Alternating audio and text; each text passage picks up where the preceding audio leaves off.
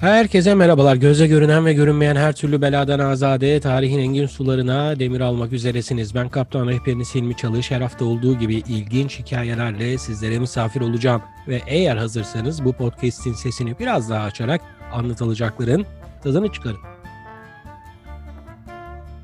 Yeniden merhabalar. Her hafta olduğu gibi ilginç bir hikayeyle yine karşınızda yız diyeceğim. E, iki kişiyiz. Bu hafta yine konuklu bir bölümümüz var. Aralarda böyle konuklu bölümlerimiz oluyor. Benim de fazlasıyla mesai harcadığım bir konu üzerine değerli meslektaşım Kemal Şendikici ile beraber konuşacağız. Belki programın başlığından da anlamışsınızdır. Fotoğrafı ve fotoğrafın tarihini konuşacağız ve günümüze ne şekilde evrildiği ile alakalı bir sohbet gerçekleştireceğiz. Umarım beğenirsiniz. Ee, hoş geldin Kemal abi. Nasılsın? İyisin inşallah. Merhaba, hoş bulduk Hilmi'ciğim. Teşekkür ederim. Sen nasılsın? Teşekkür ederim davet ettiği için. Rica ederim. Çok teşekkürler. Ben aslında bu daveti kabul ettiğin için şimdi uzun zamandan beri e, ara ara böyle konuklu programlar yapıyorum ve genellikle ilgimi çeken konulardan bahsetmek istiyorum ki fotoğrafçılık senin özel bir ilgi alanın değil diye biliyorum. Ee, bu konuda biraz böyle benden ziyade sen anlatırsan çok daha iyi olur. Senin hobiden ziyade mesleki kariyerini, rehberlik kariyerini üzerinde şekillendirdiğin bir olgu diyebiliyorum ben fotoğrafçılık. Çok haklısın doğru. Açıkçası şöyle ben rehber olmadan önce e, eğitim aldığım fakülte sinema televizyon bölümü İzmir 9 Eylül Üniversitesi Güzel Sanatlar Fakültesi mezunuyum ben. E, sinema televizyon ve fotoğrafçılık bölümü olduğu için orada e, sinema eğitiminin yanında fotoğrafçılık eğitimini aldık biz.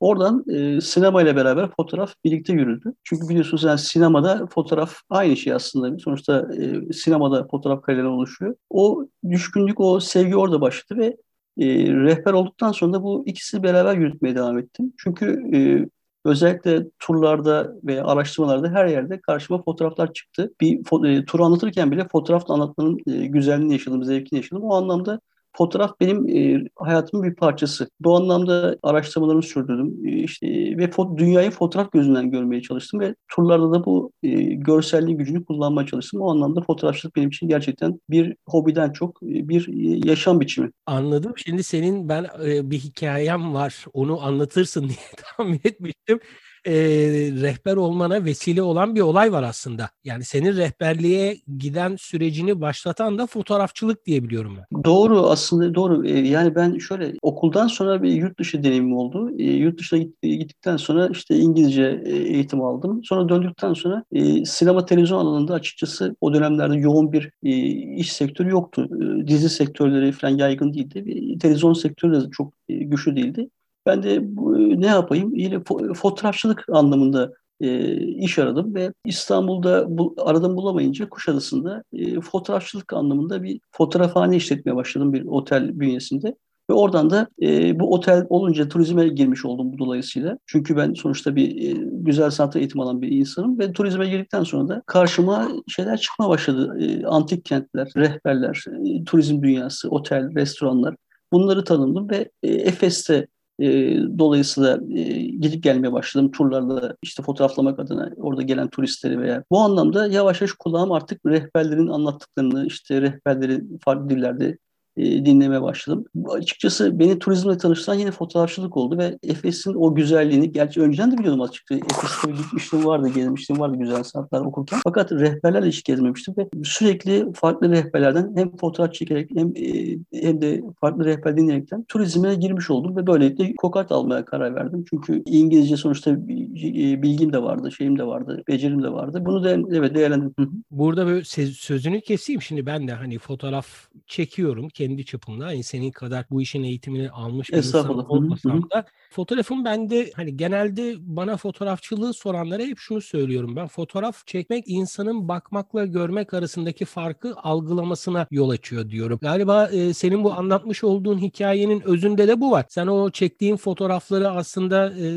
çektik sıra o görüntülerle haşır neşir olduk sıra onları anlamaya başlamışsın. O e, gözünün önüne gelen şeyleri biraz daha özümsemişsin ve e, bu güzellikleri keşfederek de aktarma yoluna gitmişsin diye Tabii doğru. doğru. Özetleyebiliriz aslında. Yani e, üniversite eğitimi alırken tabii biz fotoğraf tarihini, sanat tarihini, işte estetik görme biçimleri, onun gösterge bilimi hep bunları öğrendik. Yani dünyanın e, fotoğraflarla bir anlamda yönetildiğini düşünme bize öğretildi açıkçası. Çünkü fotoğrafın enformasyon özelliği var. E, bir fotoğraf baktığın zaman bir dünyayı görebiliyorsunuz. Hatta ben birazdan konuşuruz, konuşursak mesela ikinci Abdülhamit'in fotoğraf sevdası vardır biliyorsun. İkinci Abdülhamit yurt dışına gitmiştir, görmüştür Paris'i, farklı ülkeleri ve ondan sonra döndükten sonra farklı ülkelere fotoğrafçılar göndermiştir. O dönemin gayrimüslim fotoğrafçılarını. Onları oraya gönderip o ülkeleri fotoğraflayıp oradan gelen fotoğraflarla o ülkeleri tanımaya çalışmış. Yani fotoğrafın enformasyon gücünü kullanan padişahlardan bir tanesi 2. Abdülhamit ve e, Osmanlı o dönemki sınırları ne kadarsa benim tebam nasıl yaşıyor, benim halkım nasıl yaşıyor bunu fotoğraflardan e, takip etmiştir. Bu çok büyük bir aslında padişahın fotoğrafın gücünün e, göstergesi, yani ne kadar gücünü bildiğini veya anladığını göstergesidir. Bu anlamda ben e, fotoğrafa bakarken de bir rehber gözüyle e, bir Anadolu'yu gezerken de fotoğraflayıp Anadolu'yu fotoğraflardan tanımaya çalıştım. Ve döndüğüm zaman da onları arşivleyip e, ve ondan sonra bu yani mesela fotoğraf çekmişim 5 sene önce veya 10 sene önce 10 sene sonra o tekrar fotoğraf baş, o noktayı çekip aradaki farkı görebiliyorsunuz yani. E, demek istediğim şu görselliğin gücü çok önemli. Çünkü insanlar biliyorsun e, daha konuşmaya e, öğrenmeden önce görmeyi öğreniyor. Demek ki görmek çok önemli bir olgu. E, ben daha önceki yapmış olduğum e, şeylerde bir seminerim olmuştu, fotoğraf semineri rehber arkadaşlar vakıf bünyesinde. Orada da bunu anlatmaya çalıştım. Yani biz e, Göbektepe'yi anlatırken aslında Göbektepe tabii e, oradaki şekillerde, işte figürlerde insanların arkasında bırakmış olduğu bir belgeyi görüyoruz, bir görselliği görüyoruz. Yani fotoğraf bulunana kadar insanlar aslında e, yani fotoğrafın kaydetme gücü var biliyorsun yani o kimyasal anlamda. Yani ışıkla kimyanın birleşmesidir fotoğraf bir aslında tekniktir. Fransa'daki fotoğrafın ortaya çıkmasına kadar ki dönemde insanlar hep arkalarında e, bir şey bırakmışlar. İşte ışık, ışık e, oyunları yapmışlar, görselliği o şekilde kullanmışlar, heykel yapmışlar resim yapmışlar. E, yani bunları bir anlamda arkalarında belge. Mesela Akdamar'daki Van'daki Akdamar arasındaki kilise. Oradaki üzerindeki şeyler, rölyefler, kabartmalar. Hı hı. Adeta bir belgeseldir orası. Yani 9. yüzyıl, 10. yüzyıldaki e, Van ve çevresindeki, Van Gölü çevresindeki bütün bitkileri, hayvanları kilisenin üzerinde veya tabii ki dini hikayeleri o kilisenin üzerine adeta dört noktasında görebiliyoruz. Bu bir, bu, bu bir görsellik, bu bir aslında bir belgeseldir açıkçası. Şimdi burada e, aslında tam da konuyu e, benden ziyade sen çok güzel bir şekilde ilerlettin. Söylediğim bir şey vardı. Hani görmek, e, anlatmaktan, konuşmaktan çok daha önce gelir. Haliyle şimdi konuşulduğu zaman da söz uçar yazı kalır mantığıyla beraber sözle aktarılan şey sonraki kuşaklara gitmiyor. E, yazı denilen kavram çok yaygın değil. Hal böyle olduğu zaman da görselleştirme yoluna gitmişler. Bu açıdan baktığımız zaman mesela benim bildiğim Altamira'nın duvarındaki o el izleri olsun veya boğa tasvirleri tabii, vesaire tabii, tabii. Bunlar da aslında bu belgeleme yoluna gitmekle eşdeğer. Yani fotoğraf Kesinlikle diyemeyiz belki bunlara ama hani senin bu konudaki fikrini de merak ediyorum. Sadece bu da değil. İleriki dönemlerde işte okuma yazmanın yoğun olmadığı dönemlerde tabii flexlerin, ikonaların Resmen, vesaire tabii. bunların olması aynı mantık. Okuma bilmeyen insanların bunları öğrenme yolundaki girişimlerine bir şeydi. Senin bir e, ifaden var o benim çok hoşuma gidiyor. E, şöyle bir şey söylemiştin sen bir keresinde sanat belgeler gibilerinden bir vurgun var. E, bu açıdan baktığımız zaman e, fotoğraf sanat mıdır tartışmalarına biraz şöyle bir girelim mi? Çok kısa bir şekilde. Yani e, fotoğrafın belgeleme özelliği var. Bir de fotoğrafın zamanı durdurma özelliği var. Yani ben fotoğrafa tabiri caizse e, akademisyenler de kullanıyor bunu veya başka e, fotoğrafçılar. Fotoğraf bir zaman konservesidir. Yani fotoğrafın zamanı durdurma özelliği bu. E, geçmişi o, o anı durduruyorsunuz fakat o anı durdurup oradaki anı geleceğe taşıyorsunuz. Yani üç tane zaman var. Bir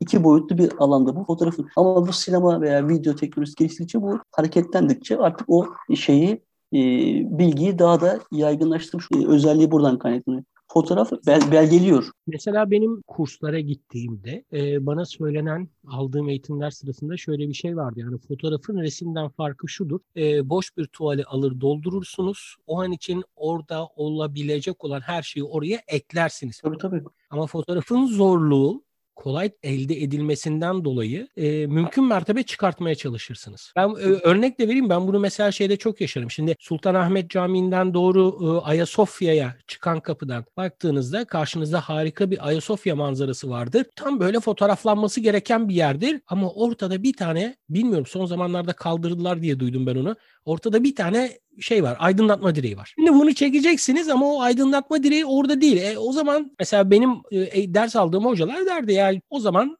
o direkt orada olacaksa çekmeyeceksin o fotoğrafı. Doğru söylüyorsun. Çok güzel bir şeye yakın. Henry Cartier-Bresson diye çok önemli bu Magnum fotoğrafın aynı zamanda sahiplerinden bir tanesi Robert Capa beraber. E, bu Henry Cartier-Bresson çok güzel bir lafı var. Onun e, o bir fotoğraf avcısı, kendini bir fotoğraf avcısı olarak kabul ediyor. O anda orada bulunmak önemli fotoğrafta. O anda bulunmak. Mesela diyor ki herkes diyor bir treni bekler diyor. O tren gelir diyor. O trene biner. Ben ikinci treni beklerim diyor. Çünkü o ikinci tren sürpriz trendir diyor. Anlatabiliyor muyum? Ve o ikinci treni, o, o ikinci treni kimse beklemez o anda. O bekler. Ve ikinci trenin olduğu yerde en güzel fotoğrafı yakalar. İşte burada fotoğrafın belgeleme, belgeleme gücünü ve zamanı durdurma gücünü ve orada bulunma gerekliliğini burada. Yani orada bulunduğu zaman tabii ki bu ışığın özelliği, o anki iklimin özelliği hepsi etkiliyor bunları ama orada bulunduğu için o fotoğrafı avlıyor aslında açıkçası. Fotoğraf, fotoğrafçı aslında bir hem zaman avcısıdır hem de belge belgeler olayı. O anlamda orada bulunması çok önemli. Tabii bir de şöyle bir şey var. Eskiden anlattığım bu sanat tarihi içerisinde işte fotoğraf öncesi dönemde yani ışıkla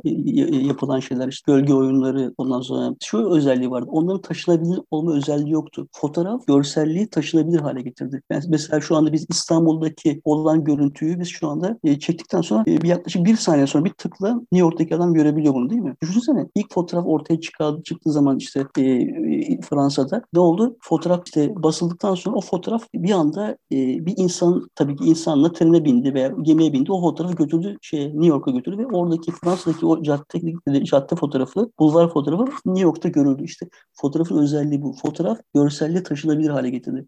Şu anki artık şu anki zaman durumu anlatma imkan çünkü günde 60 milyon tane fotoğraf servis ediliyor dünyada. İnternette, te, sinemalarda, televizyonlarda onlarda fotoğraf servis Günde 60 milyon fotoğraf servis ediliyor. Düşünsene şu anda dünya imajla yönetiliyor. Tabii bunun için manipülasyon da var. Yani foto, bir manipülasyon deyince işte bu sefer fotoğrafın gerçekliğini sorgulamak zorundayız. Her fotoğraf gerçek midir? Hitler'in işte yaptığı o zamanki İkinci Dünya Savaşı döneminde yapmış olduğu fotoğraflar hepsi çoğunlukla manipülasyon var. Politika var. Anlatabiliyor muyum? Her fotoğraf gerçeği söylüyor mu? İşte burada bir aslında fotoğrafın kıntısı burada kaynaklanıyor aslında. Gerçeklik sorunu. Ama dediğim gibi fotoğraf en azından öteki şeylere göre biraz daha dürüst. Dediğim gibi o karede ne varsa onu size mesajı veriyor. Hiç unutmam ben sinema okurken biz bir film var. Oliver Stone'un Salvador, Salvador'da film var. Müthiş bir filmdir o. Orada bütün film izlersin, izlersin, izlersin. Filmin sonunda bir anda oradaki savaş fotoğrafı bir fotoğraf çeker ve fotoğraf tek karede uçağın Amerikan uçağı. Yani oradaki diktatörlüğü destekleyen, işte oradaki iç savaşı besleyen, savaş satan ülkenin bir anda o fotoğraf karesinde Amerika olduğunu kendi vatandaşı ortaya çıkartıyor. Anlatabiliyor muyum? Tek karede anlatıyor bunu. Bütün filmin mesajı son karede veriliyor orada. İşte burada fotoğrafın gücü burada anlatabiliyor muyum? Şimdi gayet güzel geldik buraya kadar. Fotoğraf felsefesinin veya en azından görsel sanatların barındırdığı anlamı ve bu anlamın nasıl kitlelere ulaştığı konusunda az buçuk bir fikir sahibi olmuştur diye tahmin ediyorum bizi dinleyen kişiler de. Şimdi biraz da bu ilk fotoğraf çalışmalarına ben girmek istiyorum. Yani tabii ki o aydınlanma çağıyla beraber batıda bir takım neden sonuç ilişkilerine bağlı olarak çeşitli deneyler ve araştırmalar yapılıyor yapılıyor. Başarılı ve başarısız denemeler hakkında fotoğraf elde edebilmek için birkaç örnek alabilir miyiz senden? Fotoğrafın ana malzemesi ışık. Bu, bu ışık olayını, ışık ve, ve gölge silüet dolayısıyla ilk defa bu gölge kuramını karanlık kutunun hemen yüzeyine iğneli delik açınca e, içine gelen ışığın işte karşıdaki duvara veya kutuya ters düşmesi mantığını ve aslında fotoğrafın ana kuramını ilk defa ortaya koyan kişi Çinli bir e, şey e, mucit mi diyeyim veya bilim adı Moti. Bu Moti ile başlıyor. Bu milattan önce 500'ler düşün. Moti bir başlangıç yapıyor. Işık kuramı anlamında, gölge anlamında veya silüet anlamında. Ondan sonra üzerine herkes bir şey eklemeye başlıyor. Fizik anlamı, kimya anlamı. İşte bunun üzerine yavaş yavaş mesela şöyle düşün. Kamera obscura diye bir olay var. Yani bu kamera obscura e, karanlık oda aslında bir anlamı karanlık oda. E, düşünsene mesela Ayasofya'nın karşısında bir evin var, bir dairem var. O evi komple karanlık hale getiriyorsun. İçeride sadece Ayasofya'ya bakan tarafta küçük bir tane delik açıyorsun. Küçük bir yuvarlak ve oradan ışık süzmesi geliyor. Ve oradan gelen ışık süzmesi senin evin arkasındaki duvara yansıyor ve Ayasofya'nın görüntüsü ters olarak oraya düşüyor. Karanlık oda mantığı buradan geliyor. Bu Çin'de çıkan ilk gölge oyunları, ondan sonra daha sonra Heysem, Heysem'in çıkarmış olduğu yine bu yine İbni Heysem. İbni, İbni, İbni Heysem yine 9. E, yüzyılda yaşamış olan ünlü bir fizikçi, optik bilimci aynı zamanda. Onun yapmış olduğu deneyler ve ondan sonra bu deneylerin arkasından işte fotoğrafla kim, kimya birleşiyor ve bu gümüş e, nikrat dediğimiz bir olay var bu ışığı tutan bir madde. Bu de, e, ya, bu fotoğrafın içindeki buluşun ortaya çıkmasından, ışığın kullanımından İbni Heysem'e gelene kadar ki aşaması fiziksel aşama. Ondan sonra yavaş yavaş kimyasal araştırmalar ortaya gelmeye başlıyor. Bu fotoğrafın bulunma, gerçek fotoğrafın bulunma tarihine kadar da yapılan bütün kimyasal araştırma sonucu ışığın gümüş nitrat sayesinde evilmesi sağlanıyor ve ondan sonra e, cama, camdan sonra da kağıda. Yani bu Kodak'ın işte fotoğrafı baskı hale getirmesine kadar veya film haline getirmesine kadar getirmesine kadar gelen boyut boyutlarda fizikle kimya beraber yürüyor. İb- İbni Heysem diyor bir cami yine demin Ayasofya gibi düşün bir caminin önüne gidiyor bir kocaman bir kutu hazırlıyor ve Hı-hı. o kutuya daha önce bahsettiğim gibi delik açıyor ve o delikten gelen süriyetle o caminin görüntüsünü yansıtıyor ama onu kaydedemiyor. Sadece e, ne, ne bir projeksiyon haline getiriyor karanlık kutuyu. Biz bu kaydetme aşamalarını kimyada başlıyoruz e, karanlık oda. Bunlar hep işte fotoğrafın öncüleri. Ve bunları çizmeye başladı karanlık odaları yavaş yavaş. Bunlar da bir anlamda sonra karanlık oda e, üzerine mercek konuyor. Mercek kullanma başladı. Yani bu diyafram bu fotoğraf makinesi üzerinde diyafram var da ışığı açar, açarsın ışık daha çok girer, kapatırsın ışık daha az, az girer. Daniel Barbaro diye bir adam diyaframı buluyor mesela. Bu da bir anlamda fotoğraf makinesine hazırlık aşamasında. İşte bu hani şey, e, süliyet içeri girdiği zaman odaya ters düşüyor e, duvara. İşte bu ters düşme olayını önlemek için o tam ışığın düştüğü nokta bir ayna yerleştiriyor ve ayna biliyorsun e, ışık geldiği üzerine ne oluyor? O ters olan şey bir yana düz noktaya geliyor. İşte bu anlamda Kepler'de fotoğraf makinesinin önüne önceki e, mucit diyafram koymuş oluyor. Kepler'de ayna koyaraktan e, ters düşen ışık ışığı süreti ne yapıyor? Düzeltmiş oluyor. Bu da aşama aşama yine fotoğrafın e, gelmiş olduğu noktayı gösteriyor. Senin e, anlattıklarından anladığım kadarıyla bütün bilim tarihi görüntü kaydetme konusunda çeşitli uğraşlara girmişler. Yani sadece tek bir döneme ait bir şey değil bu. Yani üstüne koya koya gelmişler. Çünkü önce 5. yüzyılda Çin'den yola çıktık. Ondan sonra Ondan sonra işte Orta Doğu'ya geldik filan derken nihayetinde Avrupa'da galiba son şeklini almaya başlıyor bu diye biliyorum ben. Kesinlikle yani bu bu işte dedim ya her her bilim adamı, her teorisyen, her e, filozof birbirine aslında bir yandan yardımcı olmuş. Bir Lego gibi üst üste koyaraktan bir bina, bir bina ortaya çıkarmış. Yani bunun ilk fotoğrafı çıkarsan, çıkartan Fransız e, Niepce'nin e, başarısı bunların hepsini bir araya getirip şey oluşturmak işte sentez oluşturmak. Evet zaten e, ben de tam o soruyu soracaktım sen, sen de geldin. e, o zaman şu soruyla devam edelim. Bütün bu o, araştırma ve birikimin sonunda ilk fotoğrafı, e, görüntüyü kaydetmek diyelim. Çünkü e, tam olarak şey diyemeyiz ona bir fotoğraf diyemeyiz. İlk görüntü hangi dönemde ve kim tarafından kaydedildi diyeyim senin verdiğin bilgiden yola çıkarak. İlk fotoğraf dediğin gibi ilk bunu tam e, görüntü diyoruz. Helio, heliograf diyorlar ona. E, bunun adı aslında tam fotoğraf değil. E, fotoğrafın adını daha sonra başka bir kişi kullanacak. E, başka bir İngiliz bir şey e, bilim adamı kullanacak onu. Ama bizim şu anda literatüre geçen 1827 yılında ilk defa Nicephore Niepce diye bir Fransız. Hı. Bütün bu e, bunun fotoğrafın ilk defa e, evinin e, penceresinden evin bir yandan çatısını çekiyor. Yaklaşık 8 saat pozluyor. 8 saat. 8 saat işte düşün yine yine karanlık oda düşün. Yani karanlık kutu düşün. Yine aynı mantık. Önünde bir mercek var. Bir işe, işe içeri ışık giriyor ve bu e, şeyin içinde e, fotoğraf kutusunun içinde koymuş olduğu bir hı hı. çelik leva var. Üzerinde de bildiğimiz asfalt zift, zift dediğimiz asfalt malzemesi. Işığı bunun üzerine e, 8 saat pozluyor ve ortaya bir güneş yazısı ortaya çıkartıyor. Yani güneşi ne yapıyor? Bir anlamda e, hapsediyor o asfalta. Hı hı. Ve ortaya çıkan bir heliograf. Bunun adı da e, güneş yazısı. Güneş. Buna fotoğraf diyemiyor. Güneş yazısı. Bu yapmış olduğu 8 saatlik fotoğraf şey pozlama dünyanın e, bir anlamda ilk görüntüsü olarak kabul ediliyor. Ama ilk fotoğrafı diyemiyoruz buna. Çünkü ilk fotoğrafı bulan kişi daha sonra bu gelişmeleri e, takip eden ve bu e, Niepce e, bunun aslında ilk başlangıcı yapan kişi ama ömrü uzun sürmüyor. Sonra Daguerre denen bir Fransız Niepce'de e, bu yapmış olduğu şeyin önemini anlıyor. Hı hı. Onunla bir anlamda bir iş teklifi yapıyor. Onunla yakınlaşıyor ve bu yapmış olduğu şeyi ilerleten kişi Dager oluyor. Yani Dager'de hatta ilginç bir şeyi var. Dager Niepce'nin oğluna ömür boyu maaş bağlıyor. Çünkü babası öldükten sonra bu bir anlamda ahtır vefa diyelim yani. Oğluna maaş bağlıyor. Çünkü e, başlatan kişi bir anlamda Niepce. E, bunun kaymağını yiyen mi diyeyim artık tadını çıkartan da Dager oluyor. Çünkü Dager fotoğrafı gümüş, levha, bakır kullanıyor ve pozlama süresini düşürüyor. Ortaya bir anlamda fotoğraf makinesi makinesi çıkartıyor ve ilk defa Fransa'da bir bulvarda 1838'de 10-15 dakikalık bir pozlamayla ilk defa insanlı fotoğraf çekiyor. Değil mi? Ayakkabısını boyayan insan evet ayakkabısını boyayan evet, doğru ayakkabısını boyayan ama tek adam bir tek bir insan halbuki orada çok canlı bir cadde. O zamanki tabii teknik yetersiz fotoğraf e, ışığı çekme objektifin veya merceğin gücü yetersiz. O yüzden 10-15 dakika pozlamış olsa bile sadece bir insanı görüyoruz ama olsun. Bu 1838'deki fotoğraf Daguerre'in çekmiş olduğu ilk defa insanlı fotoğrafla tarihe geçiyor. Şimdi 1800'lerin sonuna geldiğimiz zaman araştırmalar hala devam ediyor. Tabii ki belli bir aşama kaydedilmiş fotoğraf çalışmalarında ve çok ilerlenmiş 220'ler dedik. Tamam e, ilk e, heliograf oldu. Bu fotoğraflaştı ve e, ne kadar süre sonra e, İstanbul halkı veya Osmanlı Devleti'nin tebaası fotoğrafla tanışıyor? E, tam geliş tarihi ben önce soruna cevap vereyim. 1870. İlk defa Osmanlı'da fotoğrafçılık 1870'te başlıyor. O dönemlerde büyük fotoğraf makinelerinin olması, taşınabilir olmaması bu bir dezavantaj. O anlamda fotoğrafın e, yayılmasını engelleyen e, noktadan bir tanesi. İşte Dogger denen kişi bu e, Nieps'ten aldığı e, bilgilerle e, e, şey yapıyor, e, e, fotoğraf makinesini küçültüyor.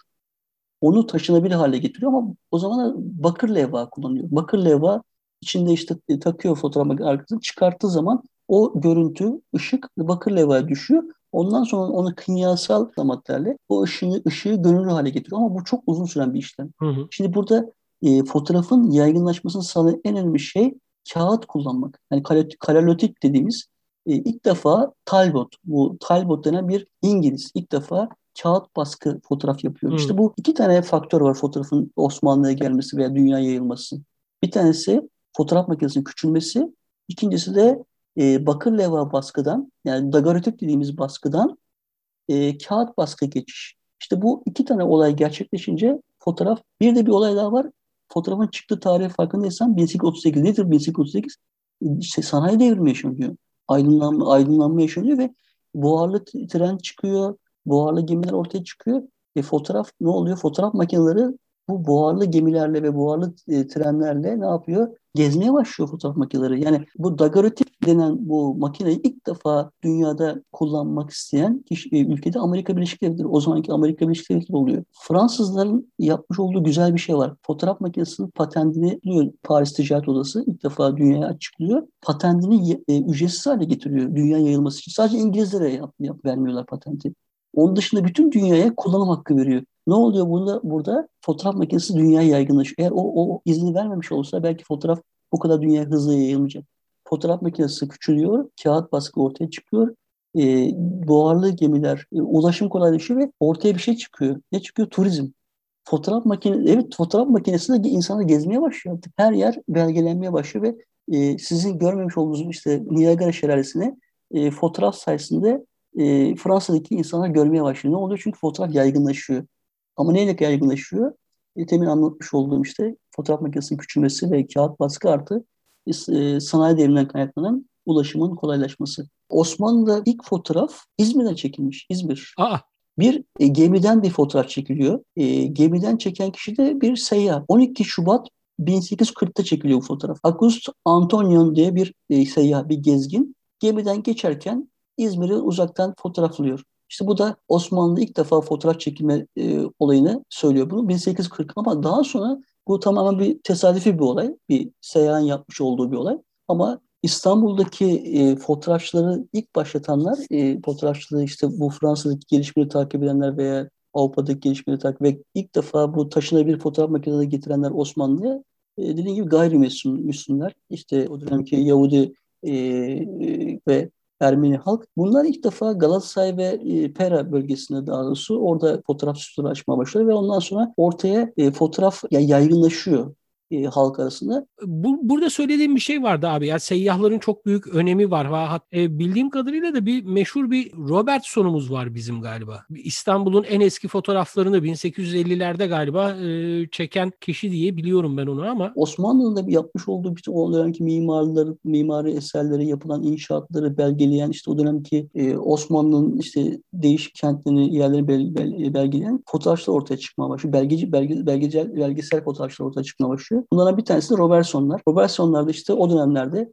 özellikle Dolmabahçe'nin yapılma aşamalarını, e, yapılma aşamasını, işte Baylan Birader'ın e, biraderin çalışma şekillerini e, belgeleyen, e, tanıtan fotoğraflar oluyor. Osmanlı'ya 1891'de bisikletle dünya çıkan, dünya, dünya turuna çıkan iki tane seyyah geliyor.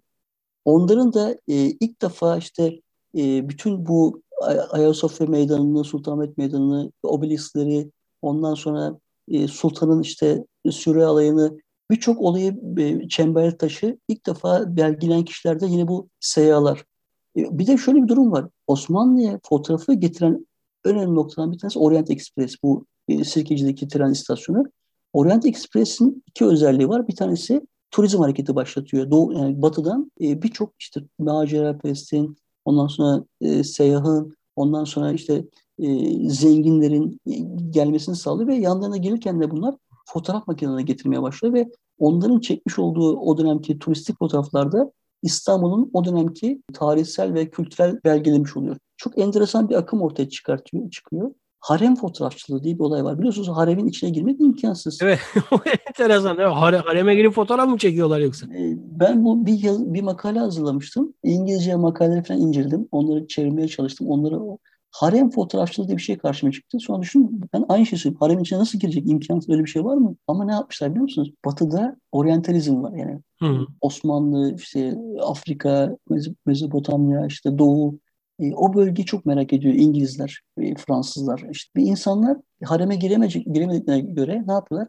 Yine çok e, akıllı dediğim bu e, gayrimüslimler özellikle Pera ve Galatasaray bölgesinde küçük küçük harem e, stüdyoları, stüdyoları hazırlıyorlar harem fotoğrafçılığı başlıyor. Yani hareme giremiyor ama haremin küçük bir prototipini o stüdyoyu yapıyor ve oraya e, işte haremde ne varsa eşya olarak e, tamamen hayal gücünü kullanaraktan tabii gerçekliğini tutturamıyorlar. O gelen oraya işte kim geldiyse İstanbul'a bir politikacı olabilir, bir e, ondan sonra büyük elçi olabilir.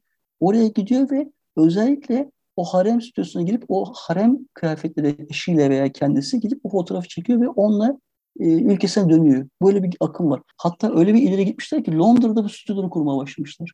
İngiliz fotoğrafçılar. Aynısını işte ne, e, haremi tamamen Osmanlı haremiyle ki kendi kurmuşları harem arasında tabii ki çok benzerlik yok ama en yakınını yapmaya çalışmışlar ve ortaya harem fotoğrafçılığı diye bir akım çıkıyor. Hatta o kadar ilerliyor ki kapının önünde kuyruklar olmaya başlıyor artık fotoğrafçıların düşünebiliyor musunuz? Ve ondan sonra bu çekilen fotoğraflar tabii ki o dönemlerde vitrinler var ya evet. o vitrinin, vitrinin önü dolup dolup taşarmış sadece bu fotoğrafları e, görmek için. Valla bu yayın sırasında e, senden sözünü alayım. Kulak ulemasının sayfasında da bunları paylaşalım. Avrupalıların nasıl kendilerini bir e, doğu hayali içerisinde yaşayarak o haremin içerisinde fotoğrafladıklarını e, dinleyenlere de bir gösterelim bence. Çok iyi olur. E, bir de şu, ama şöyle bir durum var. Tabii o dönemlerde genelde e, harem fotoğrafçılığında model olarak kullanan kişiler gayrimüslimler. Yani gayrimüslim kadınlar. E, şey Osmanlı kadınlarının fotoğraf çekilmesini e, istemiyorlar. İlk kadın fotoğrafçı 1919'da e, stüdyosunu açıyor Pera'da fotoğraf. Onun ismi de Türk Hanımları Fotoğrafhanesi. Açan kişi de Naciye Su Suman Hanım. Ay çok güzel. Ama daha öncesi fotoğraflarda poz verenler, işte o harem hepsi gayrimüslimler. İlk profesyonel kadın fotoğrafçı Meryem e, Şahinyan, Ermeni bir fotoğrafçı. Hı hı. Onun da genelde e, onu da poz veren kişi. O 1937 daha geç dönemde ama ilk defa ilk fotoğraf sanatçımız bir Meryem Şahinyan 1937.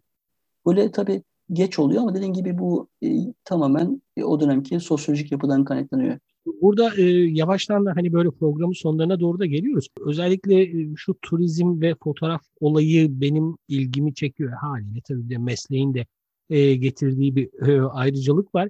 Ya bilmiyorum bunu sen de yaşamışsındır da aslında her rehber iyi bir fotoğrafçıdır. Çünkü tura katılanlar kendi fotoğraflarını çekerken genelde hep böyle rehberlerden yardım isterler. E hal böyle olunca da yani bizler istemez bir fotoğrafçı oluyoruz. Şaka bir yana. Senin anlattıklarından dolayı da insanlarda böyle e, iflah olmaz bir fotoğraf çekme sevdası başlıyor. Fotoğraf kolay elde edildik sıra diye anladım ben. Rehberlerin çoğu işte blogger oldu, işte yazı yazmaya başladı, makale yazmaya başladılar, işte kendi sayfaları oluşmaya başladı. Ondan sonra e, Instagram sayfaları artık herkes e, fotoğrafla aslında derdini anlatmaya başladı. Hı hı. Gittiğimiz her zaman turlarda ben mesela kendim hep fotoğraf makinemi yanında götürürüm. Tur bittikten sonra misafirlere e, zaman verdikten sonra e, bir kahve molası vereceğime giderim hemen o bölgeyi fotoğraflarım ve yanında eve bir arşivle dönerim. Hı hı. Bu benim daha sonraki turlarımda çok büyük bir e, rahatlık veriyor, kazandırıyor bana. Çünkü yazdığım makalelerde fotoğrafları kullanıyorum. 10 sene önce gitmiş olduğum bir Kapadokya'nın 10 sene sonraki halini aradaki farkı görmek adına ikisi bir araya getiriyorum. Yani rehberler için e, fotoğraf e, en azından arşivleme anlamında, ülkesini daha iyi dünyaya tanıtmak anlamında en büyük bence önemli e, sanatlardan bir tanesi. E, ben her rehberin bir, iyi bir fotoğrafçı olduğunu inanıyorum. Teknik anlamda bilgilerini arttıraraktan ve tura giderken de yanlarına mutlaka bir fotoğraf makinesi e, götürmelerini tavsiye ediyorum. Bence mesleki anlamda büyük e, kazanç sağlayacaktır. En azından arşivleme anlamında. Daha sonra o fotoğraflara bakıldığında dahi e, anlatımlar sırasında gözden kaçan bir takım şeyler de kaç çekebiliyor. Yanınızda bir bir fotoğraf dosyası hazırlarken eski haliyle yeni haliyle misafiri anlatım anında çünkü bazen kelimeler yetmiyor. Yani kullandığınız dil veya evet. Türkçe de olsa her şeyi e, kelimelerle anlatın. Bir fotoğraf gösterdiğiniz zaman bir o andaki görüntü o adamın anlattığınız şeyleri kafasında daha iyi canlanmasını sağlıyor. Evet. Bizim Efes'te tur yaparken rehber abilerimiz vardı. Dosyalarla dolaşırlardı. Ne yapardı? Hadrian Tapınağı'nın bir, bir tabii gravür halini, bir e, şey, e, kazı yapılmadan önceki halini gösterirlerdi veya canlandırma halini gösterirlerdi veya gravür halini gösterirlerdi veya illüstrasyon halini gösterirlerdi. Ne olurdu? Hadrian Tapınağı e, turistin gözünü daha da iyi hale gelir, daha canlanmış olur. E, hayatımızın bir parçası. Ama fotoğrafın e, felsefesini de çok iyi öğrenmek gerekiyor. Yani fotoğrafın Hı. bunları da ya bir ayrı bir dünya anlatabiliyor muyum fotoğraf? Yani bu da bir yani bu noktada fotoğraf işte sanat mıdır, zanaat mıdır anlamında bakış açısına bağlı yani. Bir fotoğraf tarihini incelerseniz de bu anlattığım başından beri bence fotoğraf gerçekten e, başlı başına en azından sanattır. Çünkü resmi de fotoğraf e, tetiklemiştir. Baştan ressamlar fotoğrafa karşı gelmişler ama son, daha sonra fotoğrafın resme faydası olduğu ortaya çıkınca ortaya başka bir sürü sanat ortaya çıkmıştır yani. En büyük bize faydası fotoğraf zamana durdurur, fotoğraf zamanı belgeler ve fotoğraf e, bilgiyi ve e, mesajı dünyaya yayar. Bu bile bence fotoğrafın sanat olmasının yeterli o anlamda. Vallahi çok keyifli bir şekilde ve çok yerinde bir mesajla e, çünkü süreye bakıyorum ben bir taraftan da böyle yavaştan e, programın sonuna geldik e, ki bu bence güzel bir son sözlü. Bunun üzerine de söz söyleyeceğini düşünmüyorum ben. E, bu haftaki bölümün yavaş yavaş sonuna geliyoruz. Bu hafta değerli kulak uleması dinleyicilerine, değerli meslektaş abim Kemal Şen Dikici ile beraber fotoğrafın tarihi konusunda e, misafir oldum. E, ta Çinlerden e, çok farklı yerlere, çok farklı coğrafyalara kadar gittik, geldik. E, bu güzel yolculukta bize rehberlik ettiği için e, sizin huzurunuzda Kemal Şendikici'ye bir kez daha teşekkürü, bir borç bilirim. Çok sağ ol, çok teşekkür ederim abi. Ben de çok teşekkür ederim. E, kulak ulemasını çok e, beğendiğim ve takip ettiğim bir podcast. Ben de bir parçası olmaktan çok memnun oldum. Çok teşekkür ederim. Sağ ol İlmi. Yeni yayınlarda o zaman görüşmek üzere. Şimdiden bir söz alayım ben sana. Tamam inşallah. İnşallah değerli dinleyiciler bu haftalık bu kadar olsun. Önümüzdeki hafta görüşünceye kadar mutlu kalın, sağlıklı kalın, esen kalın efendim. Görüşmek üzere.